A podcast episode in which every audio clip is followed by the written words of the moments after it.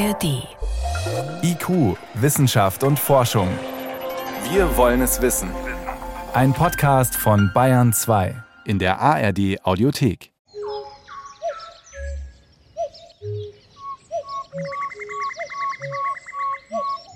Wäre es nicht wunderbar, wenn wir mit Tieren sprechen könnten? What would be the first thing I would tell the animals?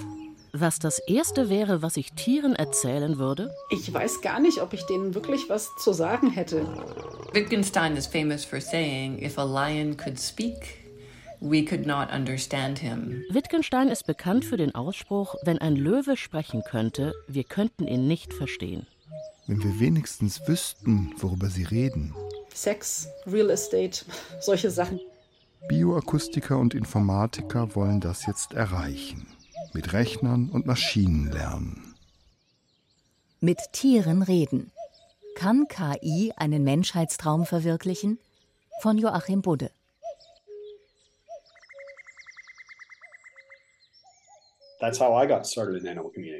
So begann mein Interesse an Tierkommunikation.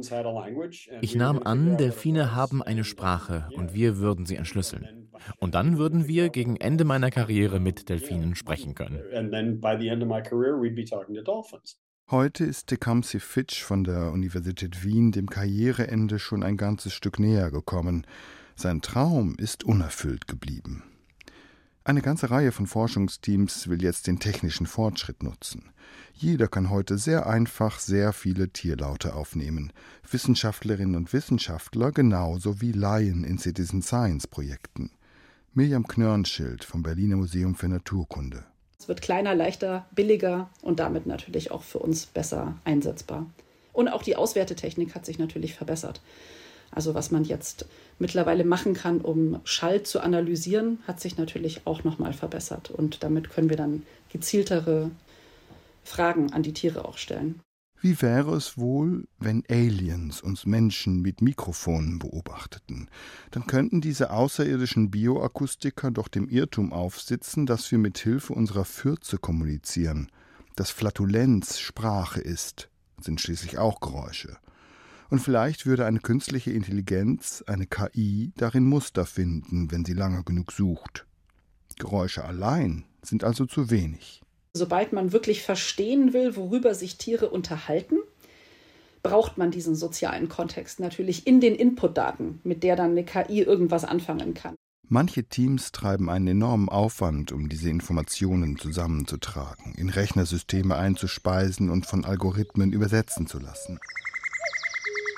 Wird es irgendwann eine Art Google-Übersetzer geben für Tiere? Das ist natürlich sehr ambitioniert, aber theoretisch könnte das möglich sein.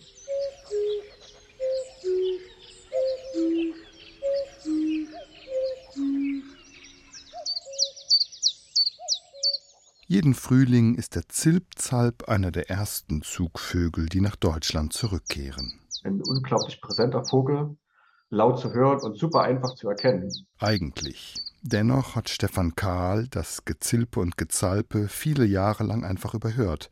Der Informatiker von der Technischen Universität Chemnitz hat erst aufgehorcht, als er an der Entwicklung der Smartphone-App BirdNet mitzuarbeiten begann. Mir ist es immer passiert, dass wenn ich die Kinder zur Tagesmutter gebracht habe, dass der Zilpzalp gesungen hat, als wir zur Tür raus sind. Und hat sich so eingeprägt. Vorher ist mir das nie aufgefallen. Der hat die Jahre davor garantiert auch schon gesungen, aber ich habe es einfach nicht gemerkt, weil ich nicht wusste, wie er klingt. Und jetzt weiß man das und jetzt achtet man da auf einmal mehr drauf und wurde sensibilisiert durch die Arbeit mit der. Stefan Karl hatte sich den Ruf des Zilpzalps eingeprägt. Die Melodie, das akustische Muster. Solche Muster zu erkennen ist alles andere als trivial, und Stefan Karl wollte eine Maschine diese Muster erkennen lassen. Am schnellsten funktionierte das über einen Umweg. Wenn man sich mit Audio beschäftigt, denkt man erstmal nicht an irgendwas mit Bildern oder dass man das irgendwie darstellen kann auf dem Display. Und uns ist aber relativ schnell klar geworden, dass die Techniken, die es für die Bildverarbeitung gibt, sehr viel weiter fortgeschritten sind als die Dinge, die es für die Audioverarbeitung gibt. Wer die Smartphone-App BirdNet aufruft und den Zilpzalp aufnimmt, bekommt ein ganz einfaches Bild zu sehen. Auf einer blauen Fläche heben sich grüne und gelbe Punkte und Linien ab. Wo sie zu sehen und wie hell sie sind, hängt von ihrer Frequenz, also der Tonhöhe, ab und von ihrer Lautstärke. Am unteren Bildschirmrand, bei den tiefen Tönen, ist in der Stadt das ferne Dröhnen des Verkehrs als Wolke zu sehen. Die hohen Töne der Vogelstimmen erscheinen weiter oben als gelbgrünes Gekrackel. Spektrogramm heißt so ein Bild im Fachjargon. Als Mensch, der ein visuelles Wesen ist, ist auch viel einfacher, visuelle Muster zu erkennen, als im Audio irgendwie Muster zu erkennen. Und es war ein logischer Schritt zu sagen, wir nehmen Spektrogramme, dann haben wir auf einmal Bilder draus gemacht. Wir können die Verfahren aus der Bildverarbeitung nehmen, die sehr viel besser funktionieren. Und die Spektrogramme, die sind seit Jahrzehnten ein gängiges Mittel in der Ornithologie schon gewesen, um Vogelstimmen darzustellen. Beim Gesang des Zilpzalps sind das gelbe Striche etwas unterhalb der Bildschirmmitte.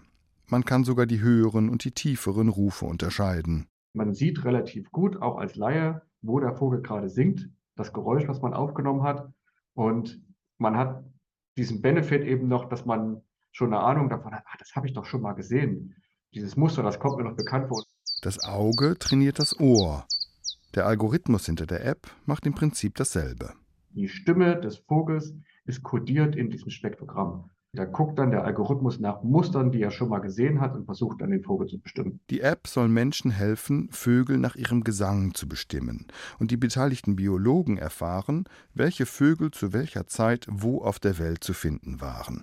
Denn das Team aus Forschern der TU Chemnitz und des Cornell Lab of Ornithology an der Cornell University in Ithaca, New York, bekommt Massen von Daten. Wir haben das im Beispiel, das war der Kranich, Zugrouten abgebildet. Wir haben Dialekte der Goldammer mit drin und wir haben Dialekte von einer amerikanischen äh, Sperlingsart mit drin. Und das sind genau die Dinge, die man jetzt in einem Maßstab machen kann, der vorher nicht denkbar ist, weil einfach die Massendaten fehlen. Wir haben jetzt Massendaten. Klar sind die vielleicht ein bisschen unsauberer als professionell erhobene Daten, aber dafür über die Masse, die reine, reine statistische Gewicht, denke ich, machen die das wieder wett. Wenn sie nicht zu sehr durcheinander rufen, kann Stefan Karls KI schon viele Vogelarten gut erkennen. Wenn es aber um den Inhalt dieser Rufe geht, ist sie komplett überfordert. Nicht nur technisch. Bei ganz wenigen Vogelarten oder Tierarten ist das halbwegs bekannt, warum sie vokalisieren. Bei den allermeisten anderen ist es vollkommen unklar und völlig im Dunkeln, warum sie wann, wie singen und wie rufen. Und wenn man da dahinter kommen möchte, muss man noch mal ein bisschen das Rad des Machine Learnings weiterspinnen. Die Rufe, gerade bei Vögeln, die haben eine soziale Komponente. Wie kriege ich denn diese soziale Komponente in diese Verfahren mit rein?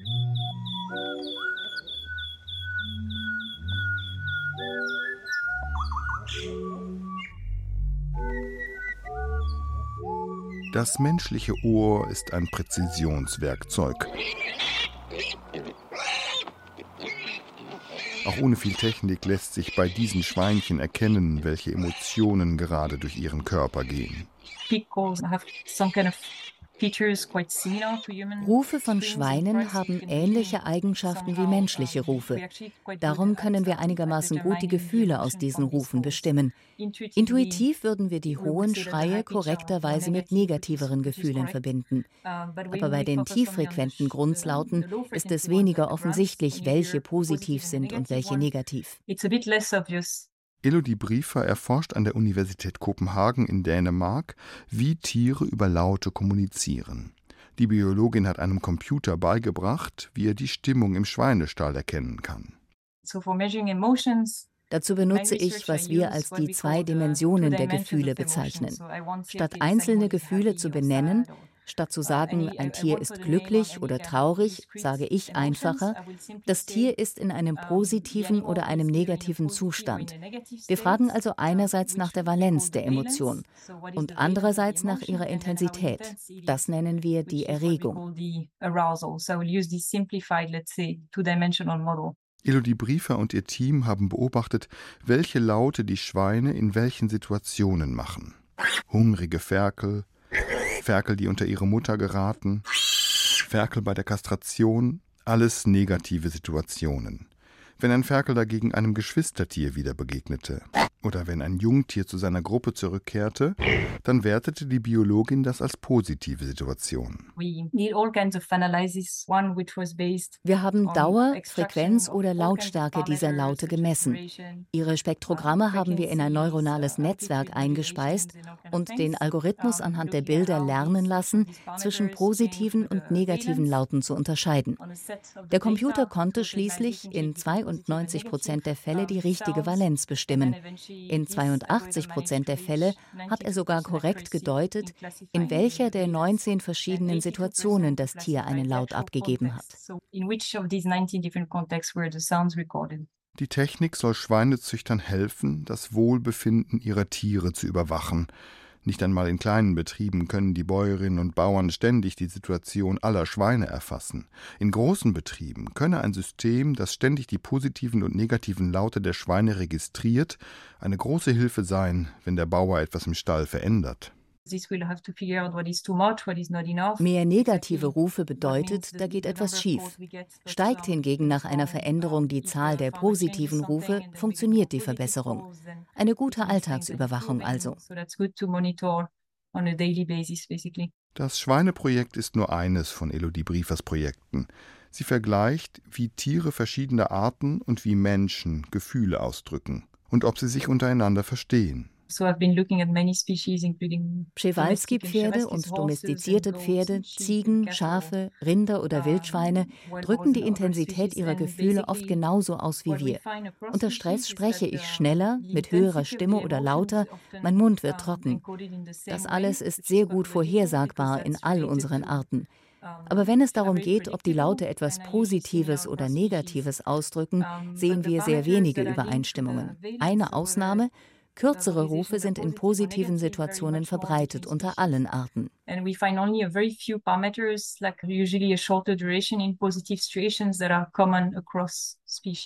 Elodie Briefer spielte all diesen Tieren auch Laute von Menschen vor, um zu sehen, ob die Tiere die Gefühle von Menschen erkennen. Wenn man so will, ist das eine Art Gespräch. Wir stellen ihnen Fragen und schauen, wie sie reagieren. Nicht immer gab es eine Antwort. Die Domestizierung von Tieren hat Einfluss darauf gehabt, wie sie Gefühle also ausdrücken. Daran könnte es liegen, dass Hausschweine, aber nicht Wildschweine in der Lage sind, zwischen positiven und negativen menschlichen Lauten zu unterscheiden.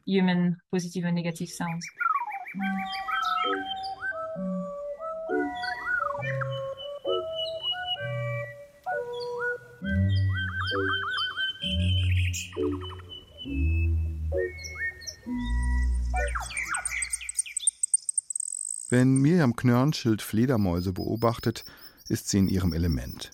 Das ist das Beste an meinem Beruf eigentlich, die Feldarbeit tatsächlich. In Costa Rica erforscht sie die große Sackflügelfledermaus.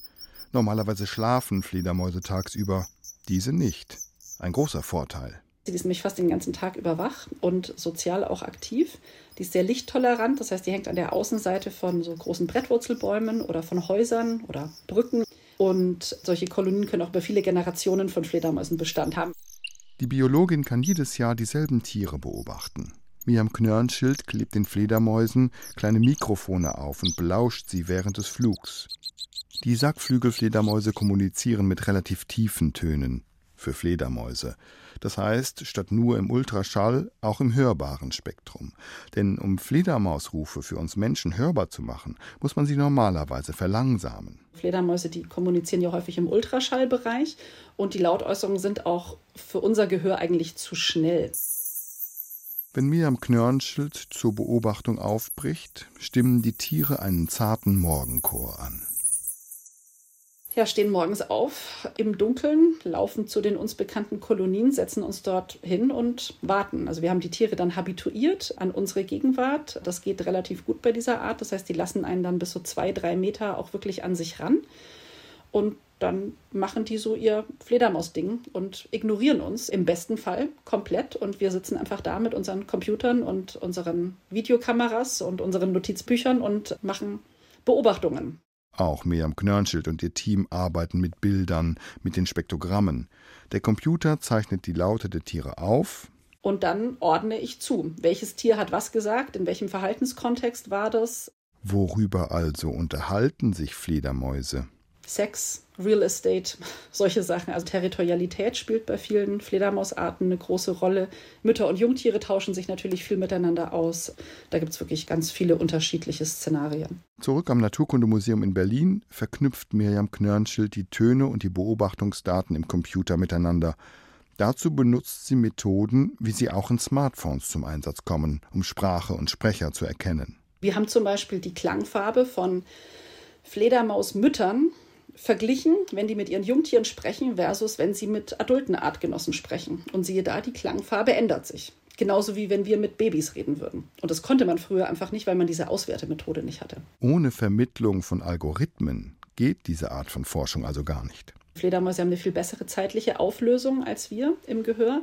Das heißt, wir müssen die Sachen zeitverlangsamt abspielen und wir wissen einfach nicht, wie man Sachen verlangsamen muss, damit es so klingt, wie das für eine Fledermaus gut klingen würde oder relevant klingen würde oder so. Ne? Wie sehr ein Mensch mit seinen Annahmen zu den Lautäußerungen daneben liegen kann, hat Miriam Knörnschild bei einem anschaulichen Beispiel gemerkt. Weil die relativ tieffrequente Lautäußerungen haben, bin ich immer davon ausgegangen, dass die menschliche Sprache natürlich gut hören können müssen. Das heißt, ich habe einer ganzen Generation von Studenten gesagt, sie müssen leise sein in der Nähe dieser Tiere. Es hat sich herausgestellt, sie hören uns wirklich. Also glaube ich gar nicht. Also wenn man jetzt nicht furchtbar brüllt oder so, dann bewegen wir, glaube ich, für die nur die Lippen.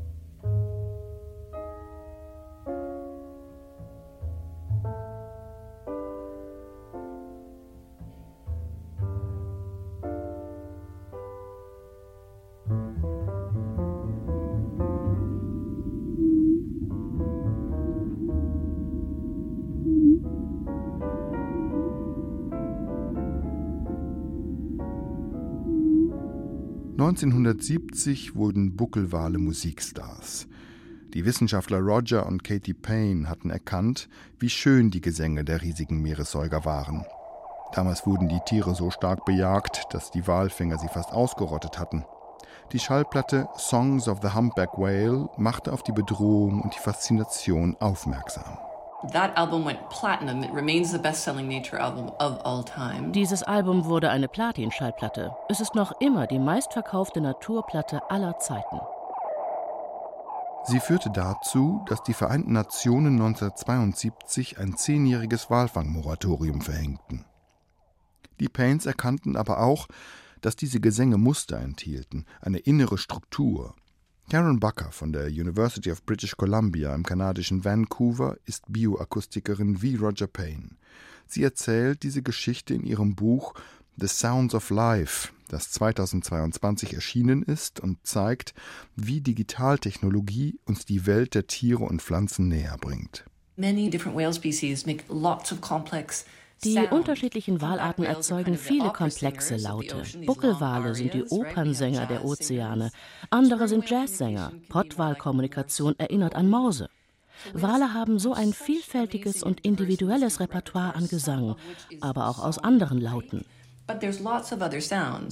Zwei Projekte in den USA beschäftigen sich jetzt intensiv mit Pottwallauten. Das ist alles andere als trivial. Um herauszufinden, ob diese Laute bedeutsame Informationen über den Lebensraum der Tiere transportieren, muss man die Wale beobachten. Tief unter der Wasseroberfläche ist das natürlich schwierig, aber es hat ein paar wirklich coole Fortschritte in der Digitaltechnologie gegeben, die uns die Blackbox-Wahlkommunikation öffnen. Forscher kleben Walen mit Saugnäpfen sogenannte D-Tags auf, Geräte kleiner als ein Handy. Sie nehmen nicht nur Ton auf, sondern erfassen gleichzeitig etwa, in welcher Tiefe, in welcher Lage und wie schnell sich der Wal bewegt. Auf diese Weise hat ein Forschungsteam etwas ganz Neues über eine Glattwalart im Nordatlantik herausgefunden. Nordkapermütter flüstern mit ihren Jungen. Diese Wale gebären ja in Gewässern voller Haifische. Die Alten haben nichts zu befürchten, aber die Babys.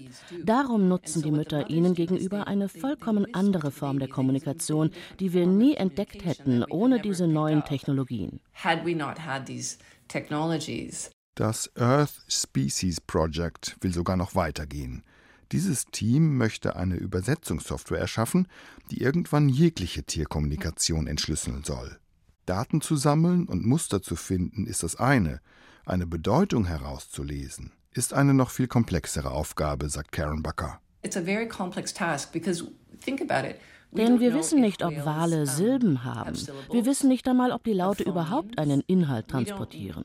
Vor ein paar Jahrzehnten hat eine sehr interessante Studie vorgeschlagen, Wale kommunizieren in dreidimensionalen Hologrammen. Wale sehen ja in 3D, weil sie sich unter Wasser über Echoortung orientieren. Sie verwenden also Laute statt Sicht. Es ergäbe Sinn, wenn sie eine Sprache entwickelt hätten, die Konzepte in dreidimensionalen Bildern darstellt, statt in einem Alphabet. Die Buchautorin und Bioakustikerin von der University of British Columbia lädt zu einem Gedankenexperiment ein. You and I may never be able to buzz like a bee or echolocate like a bat. Vielleicht werden Sie und ich nie wie eine Biene summen oder wie eine Fledermaus Echo orten können. Aber ein Algorithmus als Vermittler könnte Fledermäusisch und die menschliche Sprache lernen. Das Programm könnte übersetzen, auch wenn wir selbst nicht dazu in der Lage wären. Schließlich können Algorithmen menschliche Sprachen auch ohne Wörterbuch über sehr unterschiedliche Kulturen hinweg entschlüsseln. Einen Versuch ist es wert. that it's worth trying.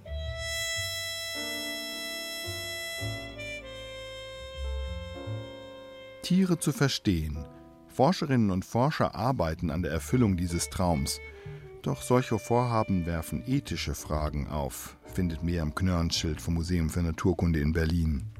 Stellen Sie sich jetzt mal vor, irgendeine KI würde den Pottwahlcode knacken, ja, und man wüsste jetzt zum Beispiel, was man den Tieren vorspielen müsste, damit sie auftauchen kann man sich natürlich vorstellen, dass das andere Leute nutzen würden. Seien das jetzt Leute, die Whale-Watching anbieten oder seien das Leute, die Tiere kommerziell irgendwo jagen in Gegenden, wo das noch erlaubt ist. Das eröffnet Missbrauchsmöglichkeiten. Die Biologin ist überzeugt, dass es Menschen geben wird, die sie nutzen. Ich kann mich einfach an kein einziges Beispiel erinnern, wo man, sage ich mal, sich eine indigene Sprache zur eigen gemacht hat und das hat nicht dazu geführt, dass man die Leute irgendwie ausgenutzt hat letztendlich. Also es würde mich wahnsinnig wundern, wenn es bei Tieren anders wäre. Ein weiteres grundsätzliches Problem Wale und Fledermäuse sehen mit den Ohren. Dass wir diese Analogie benutzen, zeigt schon, wie schwer es uns Menschen fällt, über Wahrnehmungen zu sprechen, die uns vollkommen fremd sind. Wale bewegen sich tief unter der Wasseroberfläche in einer Umgebung, die für Menschen tödlich ist. Darum sind viele Forscherinnen und Forscher skeptisch, ob wir wirklich jemals mit Tieren werden sprechen können es ist, glaube ich, eine unlösbare Aufgabe, irgendwie eine andere Art vollständig zu verstehen. Tecumseh Fitch sieht es ähnlich. Alle Anzeichen weisen dahin, dass Vogelgesang und Wahlgesang mehr wie Musik sind. Darum nennen wir sie schließlich Gesang und nicht Sprache. Der Kognitionsbiologe von der Universität Wien bestreitet gar nicht, dass viele Tiere Laute haben, die in bestimmten Situationen eine eindeutige Bedeutung haben, eine Botschaft, die berühmten Alarmrufe von Meerkatzen zum Beispiel, überhaupt Alarmrufe. Die meisten Vogelarten haben mindestens zwei Alarmrufe für verschiedene Fressfeinde. Die zu entschlüsseln wäre eine sinnvolle Anwendung für künstliche Intelligenz. Aber bei den meisten Vogellauten fehlt so ein klarer Bezug. Darum lassen sie sich nicht ins Englische oder ins Deutsche übersetzen. Meistens singen die Vögel also vermutlich auch über Sex, Wohnlage, Nahrungsangebot. Ich glaube, es ist vernünftiger, diese komplexen, erlernten Laute wie Vogelgesang oder Wahlgesang mit Musik zu vergleichen. Dieses Modell passt viel besser zu dem, was wir über Tierkommunikation wissen. Und was würden Sie auf die Frage antworten, was sagt John Coltrane in diesem Saxophon-Solo? John Coltrane saying in the solo?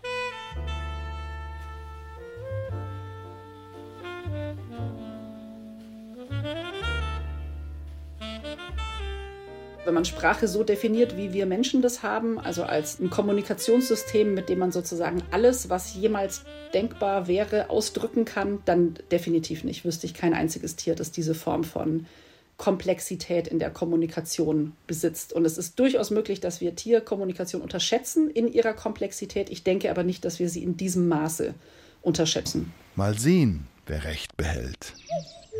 Sie hörten IQ, Wissenschaft und Forschung. Heute mit dem Thema Mit Tieren reden. Kann KI einen Menschheitstraum verwirklichen? Eine Sendung von Joachim Budde.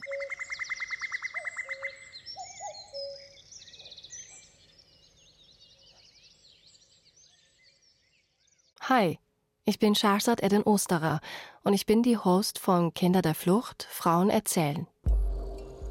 In diesem Podcast erzählen vier Frauen und Mütter ihre Geschichten.